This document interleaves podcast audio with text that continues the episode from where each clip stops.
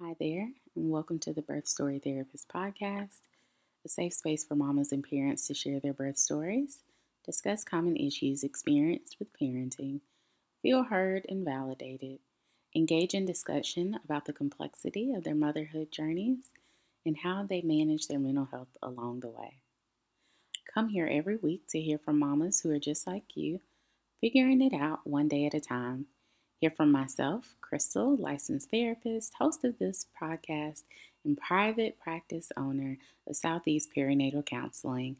I specialize in maternal mental health, if you haven't guessed already. I'll share helpful tips and techniques to manage your mental health as you navigate motherhood, both in the perinatal and postpartum period, as well as bring on other mamas so you can gain from their history, their stories, maybe some gems that you can apply to your motherhood journey. And of course, I also have on professionals in the maternal mental health space that might be able to offer additional techniques and resources to help you along the way. So, today's episode is going to be exciting. I met this mom in graduate school and I had no idea about her birth story. So, I will be listening and holding space and offering my support um, just as you other listeners are. Um, as always, this is a safe space to feel heard, um, for there not to be any judgment, for you to find your community in sharing your birth story and feeling validated and simply put to just be loved on because um, again we so often don't get to share our stories or have them upheld so i'm honored to be in your company and to have this space to hear your story. Um, and I would love to jump in. But let's start first with who you are. Tell us a little bit about yourself. Thank you for having me on. Um, my name is Kimyatta. I am married to um, my husband Keenan. We have our one year old daughter. She's our first child. Um, a little background about myself. Um, as you stated before, we went to graduate school together. Um, when I got pregnant, I stopped working. Um, so I've been a stay at home mom since having my daughter. Um, I did recently just get my postpartum doula certification. So starting my own business soon is my next um, career plan. Yay! And that is so exciting. I recently uh, got a doula certification as well um, for prenatal, postnatal, and um, a bereavement doula. So I am so excited to, you know, be journeying journeying in this with you together since we're both starting out um, fresh with being a doula. So that is so exciting. Let me ask you, what what got you motivated to get in that certification? My postpartum experience led me okay. to this career journey now. Okay. I can definitely say um, because I didn't know anything about postpartum doulas. I didn't know that was a thing until right. after having my daughter. Okay. Ooh, well, I cannot wait until we get to that part of your story. So I'm excited. Um, so share with us. Yeah, let's jump in wherever you'd like to begin with your pregnancy. Um, if you want to go before that, you and your partner, like wherever you'd like to start, we'd love to hear. Okay. Well, my pregnancy was pretty pretty fine. Um, I had like a little bit of morning sickness in the first trimester, but once I got into that second trimester, everything was was smooth sailing up into delivery. Didn't have any. Um, it was a vaginal birth. Um, didn't have any complications. Thank God. Um, didn't tear, which was a big thing for me. Like that was one thing I did not want to do mm-hmm. in my delivery. Um, but after having her, I would say things started to to change. Like things definitely got real at that point. Um, I'm gonna backtrack a little bit. Me and my husband, like our relationship, kind of shot off really fast. Like we met, we were dating, um, got official, and then like four months later, I'm pregnant.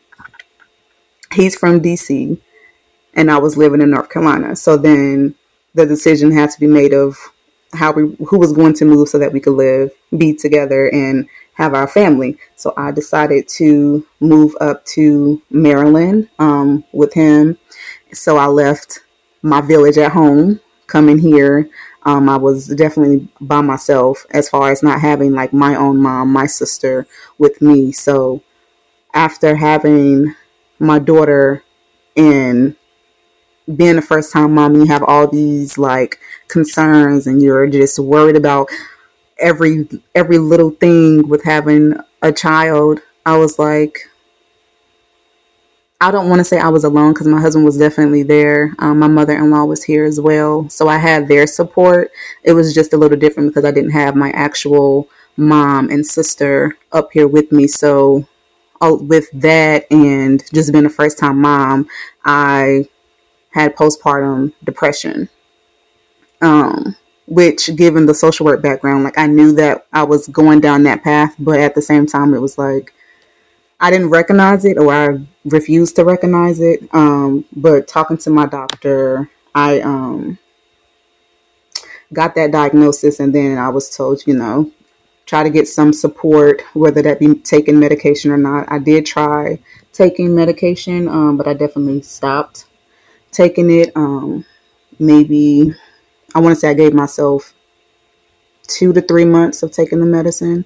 Um, I didn't really feel like it helped me, so that's what prompted me to just stop taking the the medication. But um, outside of that, having my husband here, and then my mom would come, and she spent like two weeks with me trying to get help me get situated with my new transition of motherhood. It went, it was going pretty okay.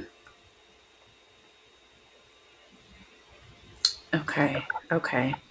I can appreciate the fact that you are so transparent with us in sharing um, the fact that you experience postpartum. I know that it is extremely common, but I know that it is also difficult to get care and to um, recognize those signs. So that's exactly where I want to start.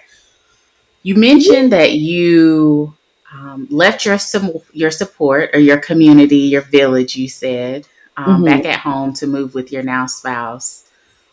Let's start with the question of what was it like for you to manage the difficulty of gaining support, right? So you're gaining your partner, you're gaining his village where he's uh-huh. at, his family. But what was it like for you to know that you're walking in uncharted territory with pregnancy and potentially moving into a more serious relationship without your support that you are familiar with, I should say. Yes. Initially, it was very nerve wracking. Um, I think, like, the biggest thing at that point was trying to trying to determine who was going to move right so it's mm-hmm. like either way, one of us had to make this big transition. And here I am. I was like, okay, I can just move. Like, I can, it would be easy for me to transition jobs or just find something else. Like, it wouldn't be hard. Right. And then it was the other side of me leaving my mom, my sister. And it was like, that's who I was around all of my life. Mm-hmm. So then it was, it was, they understood, like, okay, I got I met this great guy. Now we're about to have a family. It was like, okay, she's moving for a good reason. Like it's a, it's a proud moment. However, it, it was like you're leaving me. Mm. I'm leaving them. So it was like it was like a bittersweet, um, like you're leaving me, but don't leave me at mm-hmm. the same at the same mm-hmm. time. Yeah, so just having to think about like not only just my feelings and what doing what was best for me and thinking about doing what was best for my husband but it was also like i didn't want to hurt my mom and my sister like i didn't want them to feel like i was actually going to like leave them entirely you know i'm just physically moving to another state right so the, the emotion part of it was very high because me and my mm-hmm. sister for one we were we are so close mm-hmm. and it was just this was the biggest move that we've ever been apart from each other mm that was going to be permanent because I wasn't going to move back. Yeah. So just just handling that emotional side of it, just on just thinking about my mom and my sister, it was like okay, like I know this is it sucks in a sense. However, the bigger picture is I'm I'm gaining another family and I'm about to bring life into the world. Mm-hmm. Yeah. So that yeah. part was just just getting over that, which took a little while because like I just I didn't want them to feel any other way but like happiness yet. I know you're gonna be a little sad because you're not gonna be able to see me every day or mm-hmm. every weekend, you know? So, what were some things that maybe some other listeners who may be in a situation where they have also experienced a huge life transition, whether it be a move or a marriage or pregnancy, um, loss, whatever it may be that you found helpful in staying connected to your support system. So even though physically y'all are miles apart from each other, what do you think helped y'all to remain as close as y'all were, even at a distance? What were some things? What helped us, or what really helped me, was just FaceTime text messages, phone calls, keeping that communication open. Mm-hmm. So, being I moved, I think I was like maybe five months pregnant when I moved mm-hmm. to Maryland. So, keeping up, like, I literally, we, me and my sister and my mom, we would talk like every day or every other day, like mm-hmm. keeping that communication open and then just trying to schedule out um, visits yeah.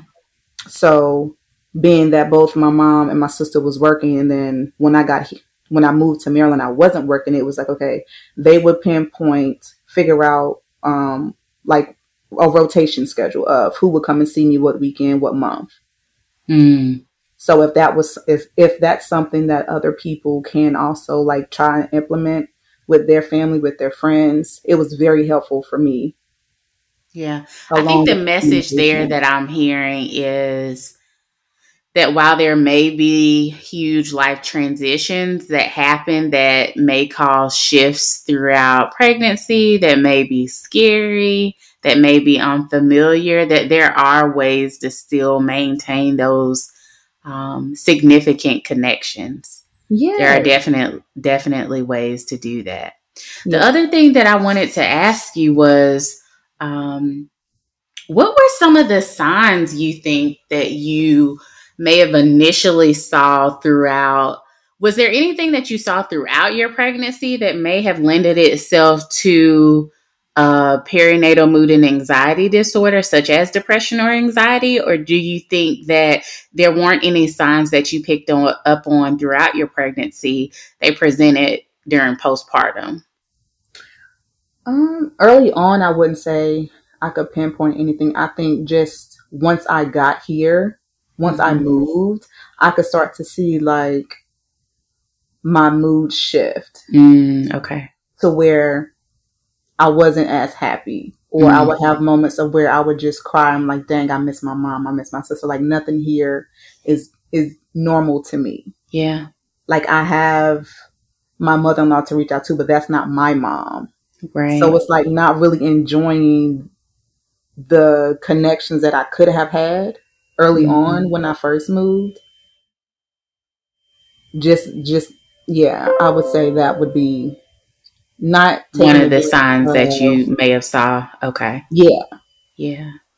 You know what's interesting about that is um I think that throughout much of my life until I got into this line of work as a therapist, I had no idea. And we really don't hear many people talk about pregnancy related signs and symptoms. We more so hear mm-hmm. about baby blues and postpartum. And so I think this is beautiful in the sense that you're bringing awareness through this episode um, for moms to also consider those signs and symptoms that they might be experiencing throughout their pregnancy, right? Yeah. Um, and I think that's very important because it's oftentimes missed um, mm-hmm. throughout pregnancy and later um, caught sometimes, right? Sometimes it right. is during postpartum, um, but by that point, it's it's possible that it's intensified or um, there's been an increase because of the duration of the symptoms, right?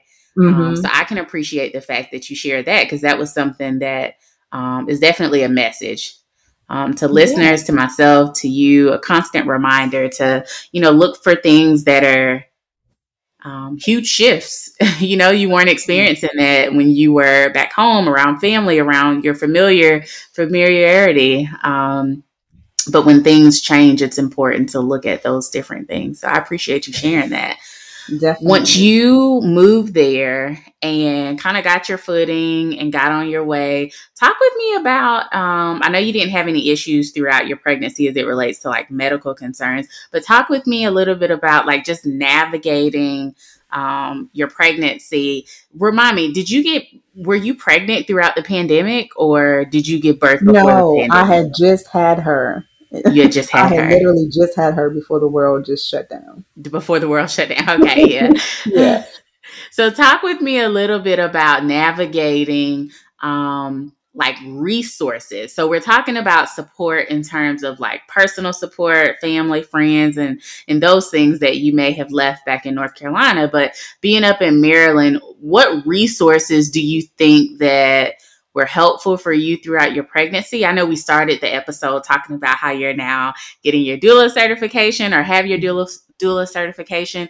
What about those resources did you see throughout your pregnancy that you felt like were extremely helpful, or now that you have delivered um, and are in the throes of motherhood now, are like, man, I wish I knew about that. Like that could have been so great for me throughout my pregnancy, or maybe even some that you tried out that were unhelpful share with us a little bit about those resources. One big resource prenatal yoga or like getting massages those were the two most helpful things for me with was with like trying to stay in a peaceful calm mm. man like just mentally just and physically just staying in a calm state um mm-hmm. because i mentioned before like just feeling that mood shift once I moved, it was like, okay, I know something is off. And then like stress level will go up. So trying to find things that could keep me at a peaceful, calm state, that was my biggest thing up into having her. And mm-hmm. then once and then once I gave birth, um, learning about pelvic floor specialist. Um, mm-hmm. that was a big thing for me because I needed help. mm-hmm. I was having too much pain, like couldn't lift my leg up to put my pants on, like it was hurting. And I need to figure out like what was going on with all of that. So mm-hmm. um, getting resources about that was helpful. Just talking to other moms, mm-hmm. having like those new mom support groups. That was right. a, um, a great thing for me because it's almost like you're a new mom. Like you think, or at least I felt like certain things it's just beneficial to know that other people are going through or have right. been through something similar to you. So mm-hmm. you have someone that's more relatable that you can talk to. Because I did have my husband, yet he's not a he's a man. He don't right. not going to give birth. He doesn't get it. So it was very helpful to be able to talk to other moms. Yeah. I think those were the only things that were beneficial to me. I think I'm learning more now since I went through my doula certification. Mm-hmm. So and seeking out and trying to see what else out there so that I can help other new moms or just parents with multiples in general. Mm-hmm. I'm learning more now. Yeah. About what else is out there. I can appreciate those resources that you mentioned though. Um, you know, I went through a yoga certification to help moms I'm um, in the oh. prenatal and postnatal period. And I can attest that yes, it is extremely helpful, not just for you physically, but mentally as well. Um, but you also bring up uh, the the physical aspect of you having difficulty, like um, like lifting your leg during the postpartum stage and just getting around of some sort. That's also mm-hmm. something that we don't talk a whole lot about unless you are doing the work or you have had a child and you have those experiences. But sometimes, as a new mom, and I can speak also in a moment of transparency, I had no idea about a pelvic floor specialist or a you know like all these different resources or maybe i needed physical therapy after. Um, all these different resources that could have been beneficial to me i had no idea to like put them in my toolbox and right. to you know have them on my Rolodex, the Rolodex oh, that I, that my nana used to use back in the day, to have them ready to call should I need them. And so I can appreciate again you mentioning those things because they might be helpful for a mom who's listening. Definitely. I felt like that's something my doctor, OBGYN, somebody should have told me about a pelvic floor specialist like a yeah. long time ago because mm-hmm. Yeah. That's that, that's the beautiful thing about us sharing our stories. Exactly what you said. You know, you think you're going through it alone, um, but you hear someone else and they're like, "Yeah, me too." Um, mm-hmm. Which is why mm-hmm. this is so incredibly important for you to be sharing with us. Um, yes. Talk with us about your delivery. How how how was that? What happened? Who was there? How did it go? so my delivery, I had to. I ended up having to, to be induced. Um, okay because my baby she just did not want to come on time. Mm-hmm. So I had to get induced. Um, my husband, his mother, my mom, and my father-in-law were all in the room. Okay. When I um, gave birth. So you know how you have your own plan, your birth mm-hmm. plan, how you want things to go, but you know, up into the delivery room, like you just you don't know what's going to happen. So my original goal was to do everything natural, right? Mm-hmm. That was not my ultimate. I did not. Getting that pitocin, Jesus, I was like, okay, yeah, no, I need I need some type of pain relief. So I ended up getting the epidural, mm-hmm. uh, which which worked perfectly fine. So gave birth. It was it was it wasn't as I don't want to say painful as I thought it would be. Um, it was a beautiful thing to me. I, I, will say that it didn't take me long to push. Um, when I say not long, I mean less than an hour of pushing um, for her to come out. My mother and my mother-in-law, they were very good supports. My husband, he you you don't think about like you don't hear much about like the spouses the partners what they go through while you're while they are watching their loved one give birth whether mm-hmm. it's perfectly fine or something pops up to where you have to have an emergency c-section or anything of that nature so my husband was definitely trying to keep himself calm and make sure i was okay but he was actually you know we had conversations after and it was eye opening just to hear him talk about what he witnessed in his own shoes about what I was going through with giving birth. Yeah. And he did an awesome job. I will say that. So everything went fine. Um, so good to the point where we we will be having an, another child at some point. Um, because I was saying how the first it depended on how the first one went but everything went went very well. Yeah, hearing yeah. her, bringing her out into the world, like it was the most amazing experience I've had in my life. I, I'll say that. Seeing her eyes, she was eyes wide open, fresh into the room. Her eyes was wide open. she was very alert already. Mm-hmm. Yeah, you know the beautiful thing about um, what you shared. I actually have um, two two comments and questions. Um, is the remark that you made about your partner, right? And I am there with you when you say we don't oftentimes consider, you know, the effect of birth and labor on partners. Mm-hmm. Um, but it is huge. It is quite heavy. So much so that we know that dads and partners also experience perinatal mood and anxiety disorders. Yeah, um, like one in ten. Um, so I mean, it's I think it's incredibly important, and it's a a highlight that I'm glad that you brought up um, to check in with dads. Um, Definitely.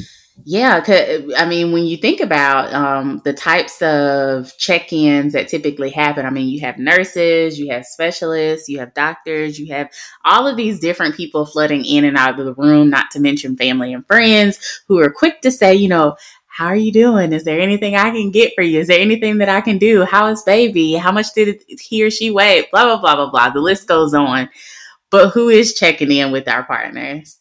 Um, so I think that's a really important message for us to all take away. Um, as you mentioned, growing your family in the future, we too are considering growing our family. And um, I know that it is important for our spouses to be um, checked on um, because they do endure a lot. And a lot of times it is being the strong one of the two, right? Mm-hmm. they see you mm-hmm. in so much pain and they're having to hold themselves together sometimes um, right. just to save to save your emotions. Um, so that that's one thing that i wanted to say. The other thing that i wanted to to ask is you mentioned that you had a plan. We all have a plan when we go into that room. Ex- expectations. Talk with me a little bit about two things where do you think that where do you think your expectations came from to formulate your birth plan or the ideas that you had around your birth? And then once your birth plan deviated from what you desired how did you manage those expectations? Okay. So i would say my original um, expectation my idea of my birth plan it just came from listening to like I was able to witness my sister give birth to one of my nieces. So just watching her and see what she went through and then just doing my own research mm-hmm. and which prompted me to want to have a natural birth because my plan was, you know, breastfeeding. That's what I wanted to do. So I knew getting the epidural would kind of slow the process in my mind of how things would just naturally flow once I had her and then wanting to be able to breastfeed. And then the other implicate the other like possible things that could go wrong with getting the epidural. Like I wanted to avoid all of that, but that totally changed once once I started feeling those contractions and that pitocin kicked in. It changed my whole perspective. Um, so just looking experiencing, observing my sister give her birth to my one of my nieces, and then just doing my own research. I wanted to kind of just stick to the natural natural route, but it changed. Um, and once I realized it was like, okay, I need something so that I can have enough energy to push when the time came. So I was like, okay. I just told my husband and I told my mom, like, I don't think I can continue trying to just get through this pain on my own. And my mom was definitely like, no, that's not your plan. Like, this is what you wanted to do. I'm like, but no, mom, this pain is too much for me. Like, I need to kind of get all the energy, be able to rest so that when I'm, when it's time to start pushing, like I can push and everything, or at least I would try to have everything smooth, smooth for myself. Yeah. And my husband was like, whatever you want to do, like I, I support you 100%. So it made it easy for me to having him like, okay, whatever you want to do. Like if you feel that's that's the best thing for you to do at this moment, I'm behind you 100%. So having him support my decision um, led me to like, okay, let's let's plan to get this epidural because I need something. Yeah. So even One though it wasn't my plan, just having him back me up on it gave me the all the courage I needed to just go ahead and do it and not be yeah you know you know what's interesting about what you're saying is uh, i heard two things. I heard your support system, your mom saying, "No, this this is what you wanted. This is this." Mm-hmm. Is, and it, it's so interesting because we always say, or we typically say, you know, it's so important to have that person in the room who's going to advocate for you know what you want, and so you had that.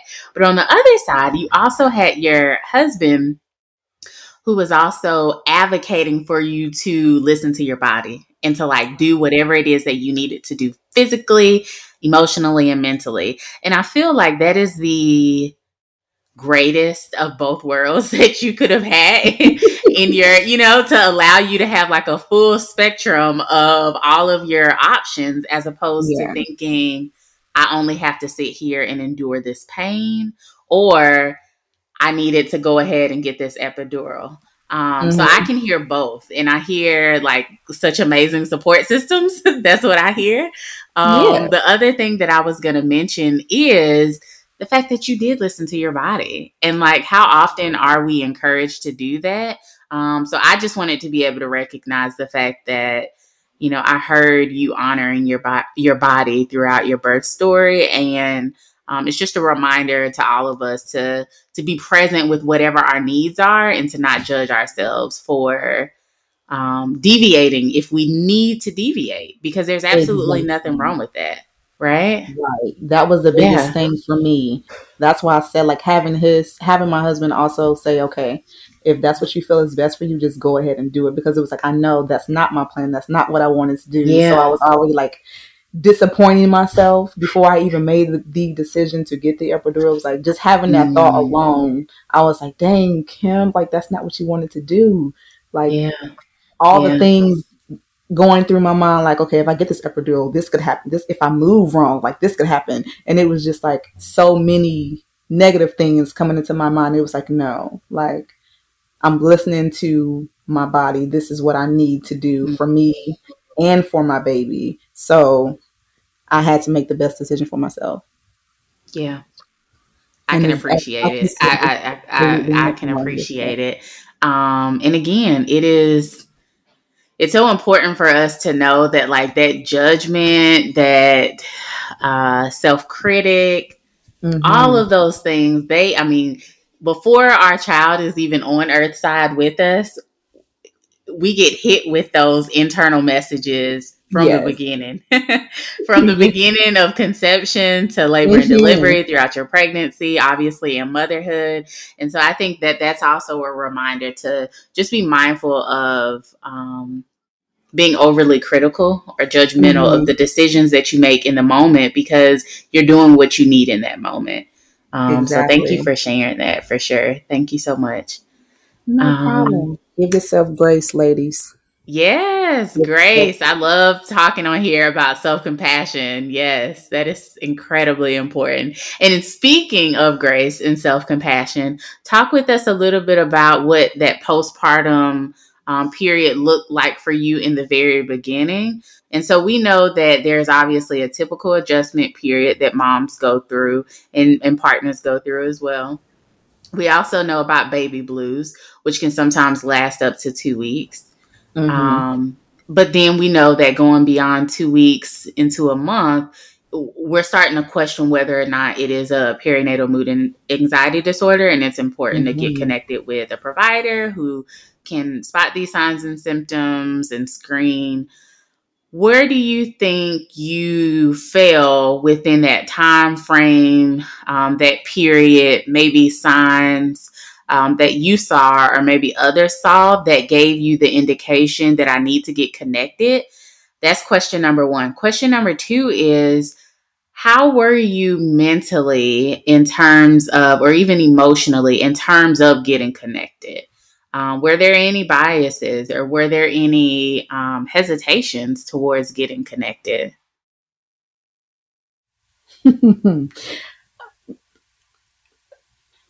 I would say I I could tell something was I was going through more than the baby blues before my before my six weeks um, mm. appointment. Like okay. I had already started to talk to my husband about like how I was feeling. Because, mm-hmm. you know, well, everyone's experiences, symptoms will be different. However, for me, it was, it was the, it was the crying. It was the not feeling as connected as I thought I would feel to my mm-hmm. daughter. Um, because I wanted to breastfeed. So figuring out my problems with breastfeeding, um, that not going well, that was laying on me. So then it was, I don't want to get out of bed. I don't want to move. I don't want to interact with my daughter. I don't want to eat. leave me alone.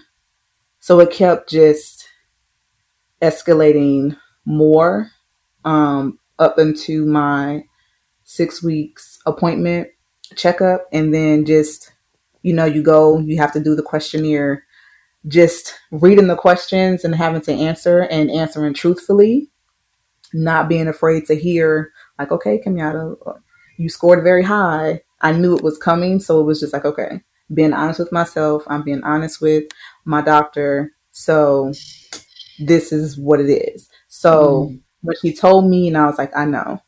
Like I already knew this prior to coming. She was like, okay, well, I want you to talk to someone. So she made that next referral for me. Um, so then it was like, okay, that appointment ends.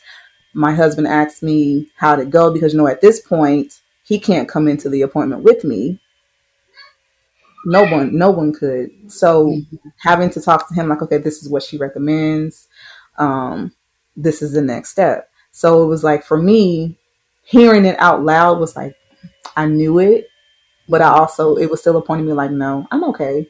Like i don't need to go to this appointment. I don't need to take this prescription. I'll be okay. That was my initial like after my my six week checkup that's what that that was where my mindset was. So i didn't go to that appointment which was scheduled for the following week. I didn't go because it was just like okay i don't need to. I'm gonna be okay. I can get through this. And i would say two weeks after that it was like no things were not getting better for me and then you know you start to have the well i started to have those thoughts like what did I do? Like, mm. why did I make the right choice? Why did I do this to myself? Like, I don't like it. I don't like who I'm who I'm seeing in the mirror. It was like I have to get some help because this is not the way that I want the rest of my time to go as far as like getting through the fourth trimester. Yeah. Like I wanted it to be a lot better. So it was like, okay, let me just reach out and see how it goes because something has to be better than what I'm experiencing right now. And I won't know unless I put in the work and actually make that first step. Mm-hmm. So just making that first step led to me getting the prescription and just taking it and seeing how it goes. Also, just leaning more on my support, my support being my husband, my support being my mother in law. Mm-hmm. Because not only is it like just me trying to parent trying to get breastfeeding under control it's like there's other things in the home as a wife like there's other duties you have to do in a sense yeah. so it was like just leaning on my support letting my husband know what i needed not ex- not expecting him to just read my mind and just do things that he don't even know that i need so just mm. communicating more with him about what i needed and giving him the actual time to like learn and adjust as well because we're both adjusting and learning how to be new parents. Mm-hmm. That gave yeah. me that grace period. Like you, you got to give it to yourself because I was very, very hard on myself in the beginning of mm-hmm. my expectations and the way that I wanted things to go. So learning life happens. You have to be. This is these are the cards you're dealt with, and these are reaching out and learning your resources to help you get to where you want to be is the best thing that you can do for yourself when you find yourself facing different transitions or your plan not going the way that you wanted to go. Taking that initial step to seeing what's out there who can help you figure things out is is very beneficial. Yeah. First, let me say I appreciate the vulnerability um, in you sharing. Um, I know that it sometimes is difficult for me to reshare parts of my story. And so if you are experiencing that as well, um, I just want to encourage you and to acknowledge the fact that we are all sitting here uplifting you um, as you do share. Um, it's powerful to hear your story um, because there is power in it. Um, yeah, I'm just sitting here in awe listening to um, you having had symptoms. You you knew what the doctor was going to say. The interesting part that you mentioned, I guess at the beginning, was that fear that you may have felt about disclosing truthfully mm-hmm. on that um, I would imagine it might have been a PHQ-9, maybe it was the Edinburgh scale, um, but to disclose truthfully how you were doing and to possibly be told you scored high. I think that that's something that a lot of moms deal with when they go into that six week postpartum visit. Um, sure. Not knowing, and again, that goes back to the stigma surrounding mental health and just not a lot of providers having knowledge or offices having knowledge of what to do after you see a mom who has screened high. And what I'm talking about is the fear that women go through um, or birthing people go through with regard to, oh my goodness, is my baby going to be taken away? Oh my goodness, right. are they going to just like put me on meds, but I don't want to be on meds? Or are they going to like lock me away somewhere? Um, so that is a very real fear, and I want to acknowledge it. And um, I have women in my private practice who say the exact same thing. Like, that is why it's so incredibly important for you to trust your provider, for you to find a provider who is a good fit, um, right. that has a culture where they are very empathetic, non judgmental, but most importantly, they know what to do with these screening tools and they're not just like calling DSS or DFCS to like get your baby taken away because that is not what is supposed to happen at all. Um, and so that's something that I do want to to be able to acknowledge. The other thing that I found very interesting that you shared was um, that there were certain parts where you were like, I don't, I'm not gonna go, I am gonna go. Yes, um, you didn't show up, um, and and the medication itself. Talk with me more a little bit about like what allowed you to um, take that prescription and take that medication. Because I know that in some cultures, in some um, aspects, society has this belief or idea out there, these um, very heavy um, judgments about taking medication, specifically psychotropic medication. And so, if you had any of those beliefs and you feel comfortable letting us in on those things um, with regard to medication, um, share with us a little bit about that and like really what allowed you um, to actually take that prescription, go get it filled, and start taking medication. Honestly, it was just me wanting to be 100% honest with myself. I'm a very spiritual person, so mm-hmm. it's like okay, me me having these signs, going through these motions, it's like me praying like I need help. I need mm-hmm. something and the only way I can get it is if I'm 100% honest with me.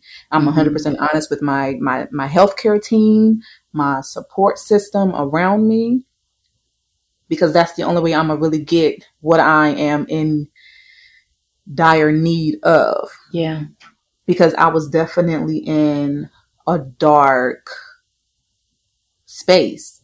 Yeah. And this is supposed to be a happy time. This is supposed to be I'm a new mom, like my baby, she's adorable. Like this is me, like I'm supposed to be happier, but I'm not happy. Like I'm angry. Um, I'm sad all the time. Like I don't want, don't touch me. I don't want her touching me. I didn't want my husband touching me. It was just, I didn't like that version of me. So yeah. it was just, okay, Kimyatta, you have to do something.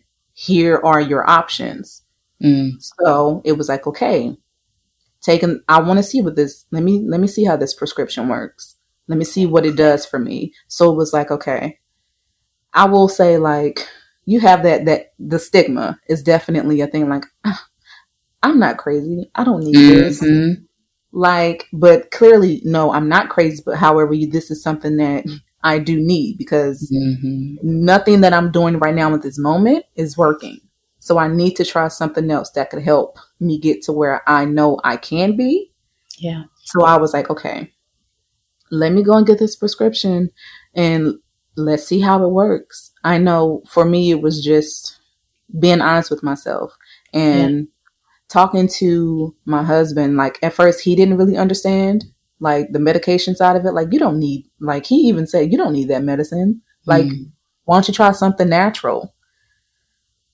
That was another thing. And it was like, okay, talking to him more, like reading up on the medication, like how can it actually help? This is what it this is what it's going to do. So having him and talking to him and reading up on it was another thing that helped me as well with yeah. releasing the whole thought of the stigma and not caring about what anybody else had to say um, because it was just it's me it's what i'm going through this is what i feel is going to be the best thing for me to do at this time so that i give my daughter the best version of me yeah yeah and then that just and i and i stuck with that. Like that's that is what i played in my mind. It's like i'm doing what is best for me and i'm also doing what is best for my daughter. She deserves to see the best mom not this mm. mom. So anything that i can do to help her see that best part of me that's what i'm gonna do. And so i reached back out to my obgyn got connected got the prescription and I started to take it. Yeah. And I and I stuck with it until I felt like I didn't need it anymore. Right. And what yeah. helped me not what helped me not need it anymore was also implementing other like self-care tools, um, mm-hmm. learning how to navigate through when I feel like my anxiety is creeping up or if or if I feel like I'm like going back, I'm being too hard on myself. I'm going back down. Like these are things I would journal, I would exercise, I would listen to certain music, you know, implementing other things to help me get through the groove of the roller coaster that I was going through in the beginning. Yeah, and that's what I was just about to ask. Did you seek any counseling or any therapy, or did you rely on spirituality? Um, it definitely sounds like you had some different um, coping skills and self care um, techniques already in your toolbox. Was but was there anything outside um, of yourself that you were already aware of that you also utilized in addition to medication? Outside of medication, I just had those those personal tools that you utilize. Yeah. yeah. Yeah. I think that, that that's also a really good um, a really good point to highlight is the fact that we all have um, experiences that we go go through throughout life where we have been in places maybe not the same but similar um, in that they may have been dark periods. There may have been periods where we may have experienced depressive symptoms or episodes or anxiety, and we've been able to pull through and be resilient. And so, relying on what worked before, right? Like it already sounds like you had those things in your toolbox, especially since you didn't, you know, utilize any um, external resource um, that's just something that I wanted to highlight that we we we all go through things um, yeah. that we can rely on from the past that may help us in the present, um, in addition to using resources like medication and therapy. Um, mm-hmm. There was mm-hmm. something else that you mentioned. It was about your partner or your husband, and you said that. Um, oh, what did you? Oh, you said that you would actually tell him and share with him and express to him your needs, as opposed to just thinking he knew. right. right. And I feel like that's something that um, I know I struggled with um, during that postpartum period um, where I would, moment of transparency here, be angry or experience rage um, because I expected him to know that I was experiencing X, Y, and Z, like frustrated about this having anxiety around that and um, needed help with this. Uh, and I expected him to know these things. And it that created, um, at least in our situation, a um, a bit of some some tension in that postpartum period throughout our our marriage. And um, luckily, you know, I figured out a way to communicate and to express those needs. But again, it was around the time where I was diagnosed with postpartum anxiety. And so I think that it all goes back to, you know, getting the importance of getting a diagnosis or the importance of getting um, some clarification on what exactly is going on with your situation as opposed to just seeing these signs and symptoms but not addressing them you know or not getting to the root cause of what may be there that needs attention. Does that make sense? It definitely makes sense because not only was it just me going through just being a new mom and trying to navigate that he was a trigger. Like certain things he would mm-hmm. do would mm-hmm. trigger me. So getting that diagnosis understanding what triggers you is very important. And knowing that my husband was a trigger i would do it would have been a disservice to me if i didn't communicate with him yep yep yep yep as my partner like yep. he i i had to help him help me help us right I love that. I, I it, listen. You are dropping gems throughout this entire episode, and I can appreciate um I can appreciate them. And I mean, it, I'm telling you, listeners all the time write me or like call and say, like, Crystal, oh my goodness, like I was reflecting back on my own experiences. And here I am doing the exact same thing. So I'm so appreciative to have you sharing. Um, yeah, yeah. I, I wanted to ask you, um, once you were in a place where there was some stabilization, and you got off medication, um, how did that adjustment period look for you? Were there any things that you saw um, that may have been helpful for you to be able to like stabilize and like stay off medication or to like not have to seek any additional uh, resources such as therapy or whatever the case may be what do you think um, i know you mentioned self-care but were there is there anything outside of self-care that really allowed you to um, get your footing outside of being on medication? I had to let go my expectations in a sense of being perfect or doing everything well. Mm. Like to the best of my ability. Like letting go of that helped me with everything else because nothing what nothing was already going the way that I wanted it to go, right? So why keep this same thought process about how things should go. Right. So it was like just letting letting that go and just knowing that I'm not perfect. I am human. However, that doesn't mean that I'm a bad mom. That doesn't mean that I'm a bad wife, a bad person. Like mm-hmm. things are going to happen and it's okay. Navigate through that. Realize your resources and just continue to move forward with everything. And that really helped me. So I think just having that mindset and then I didn't stop cold turkey mm. with the with my um prescription. Right. So right. yeah, I was not about to stop cold turkey because I was I don't think that would have went well for me. Right, so yeah. just gradually gradually um reducing my medicine is what I did, along with continuing to understand my triggers, continue to daily do like at least one self care thing mm-hmm. um, a day was very helpful for me in just keeping my communication open with my husband mm-hmm. as far as my needs, because I mean, it could possibly change week to week, day to day. So just being completely open with him Mm-hmm. And him being the good guy that he is.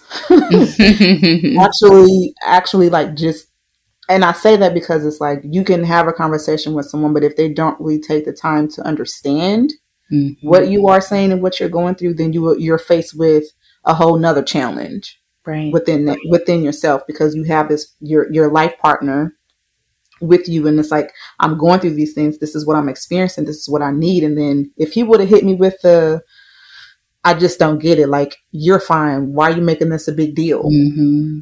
that would have sparked something else. But he actually took the time to try and really understand yeah. what I was going through. And like okay if this is what you need this is what I'm gonna do. Just Yeah. give me time because I'm not gonna be perfect in the beginning. Just give me time but I will get there because I want to help you get through what you're going through. Yeah, that's beautiful. That's beautiful. And um, I think if there's one message that I take from that, it is, or, or gem that you're dropping, is the importance of having people in your corner, regardless if you are connected with someone who is serving in a capacity of support to you. If they're not there understanding you, being empathetic, being non judgmental, if they're not in a place where they are able to meet your needs the way that you need for your needs to be met. So not the way that they want to. Exactly. It's not about Um, them. then it may be important for you to find your village elsewhere. Um, and it sounds like you had yours, and it sounds like your spouse was amazing and um, trying to figure out, you know, what this is that you were going through, um, that the family was going through, and that he was going to be there every step of the way. So that's that's beautiful to hear because not everybody has that, and I know that there are listeners who are in single family households um, with them and their littles and they're wondering like how the heck do i get this support and it's out there you know like we think of family um, just in like the construct of what we know family is but family can look many different ways. It could be your friends right? Like your support can be outside of your partner if need be. It, maybe it's not your mom maybe it is your mother-in-law you know what i mean? It could look so many different ways. So i appreciate you sharing that because that just reinforces the message to um, find your people find your people Please. What's something, um, Kimyatta, that you found out about yourself now that you are in the thick of motherhood that you had no idea about?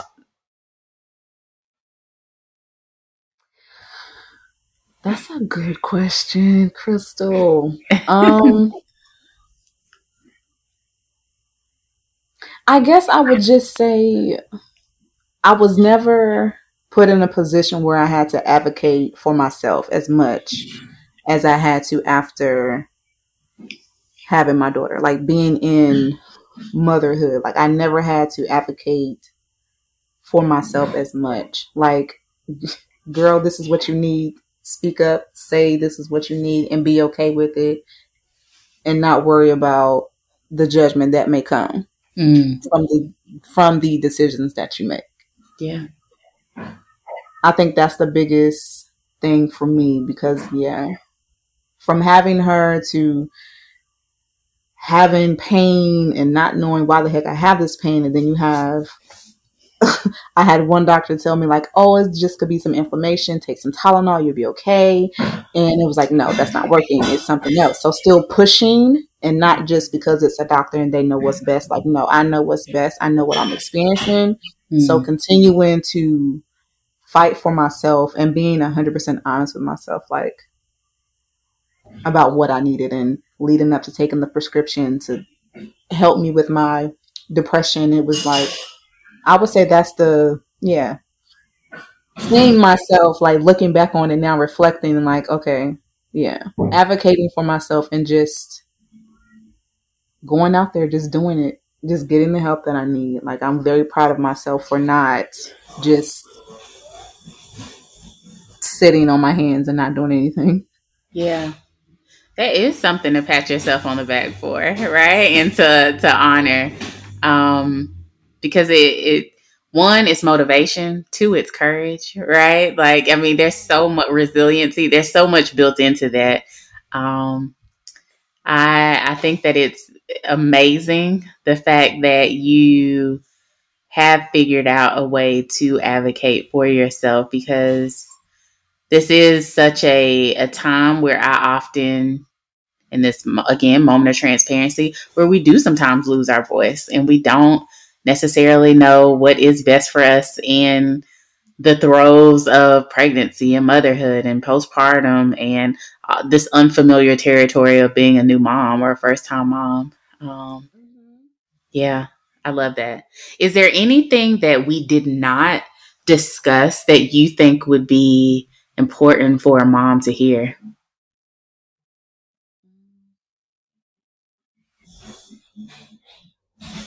No, I would just go back to just advocate for yourself. Be honest with where you are right now.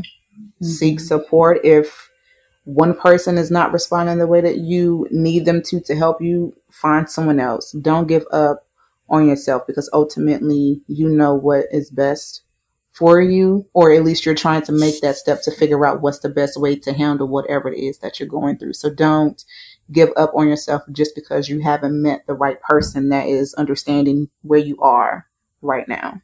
Continue to push to get to where you want to be. I love it. I love it. That was so great. Um, is there any um, Instagram, email, website where people can find you if they want to connect with you in the Maryland, DMV, you know, that area for doula services or any other work that you're doing? Or would you like for me to put that in the show notes? You can put it in the show notes. Um, okay. But I also I have created my doula Instagram. is at Hidden Prints LLC. Hidden H I D D E N Prints with an S LLC. Um, my personal Instagram is at She Fearless. That's Good. where you can find me. Good, good. Okay. And I'll I'll have you send that over to me so that I can put that in the show notes as well. I listen, we are over an hour and I could probably stay for longer because there's so much that man that I love talking with moms about with regard to motherhood and our stories. Um, we could write chapters. I know I've said it so many times since becoming a mom, but just sitting across from another mom and hearing stories, it just brings up so much that um, I want to dive deeper into. Um, so I appreciate this moment. I appreciate this space that we have had together. And, you know, if there's ever a point where you feel like you want to come back and share any more gems from motherhood, this is a safe place for you to return, Kimyatta. And um, I appreciate you so much for being transparent. I appreciate you, Crystal. This is an awesome platform that you've created. I am so yeah. very proud of the days when we were in graduate school to now. you are doing amazing things. You are an inspiration to me to keep going forward, even though I've had my two year work free lives right now, but I'm definitely, you are definitely encouraging me to continue. I really appreciate that. Yeah, that, and you know, the thing about motherhood that I love is it connects women in so many different ways. And so, you know, we're here connecting so that you can share your story. But now I got you as a referral source for if I get anybody who's in the DMV area and I'm like, go to Kimyatta for doula services. So that's what we're here for to like lean on each other, not just through the tough times, but also um, to lift one another up as we have our wins and success. So, Yay! I'm so excited for you and your journey. And um, I'll be sure to link everything um, so that people can reach out to you and get in contact with you. Okay. That would All be right. awesome. Yay! Well, you take care. I appreciate you so much. You too. Okay. Bye bye. Bye bye. As always, it's important for me to note that this podcast does not replace being connected or receiving therapeutic services from a licensed mental health clinician. If you are experiencing a life threatening emergency, please call 911 or go to your local emergency room. You can also find additional resources on episode two one being postpartum.net, where you can get connected with support groups as well as therapists, psychiatrists, other providers within your community that may be of service to you on your motherhood journey. Again, that resource is postpartum.net, but you can find additional ones on episode two. Thank you.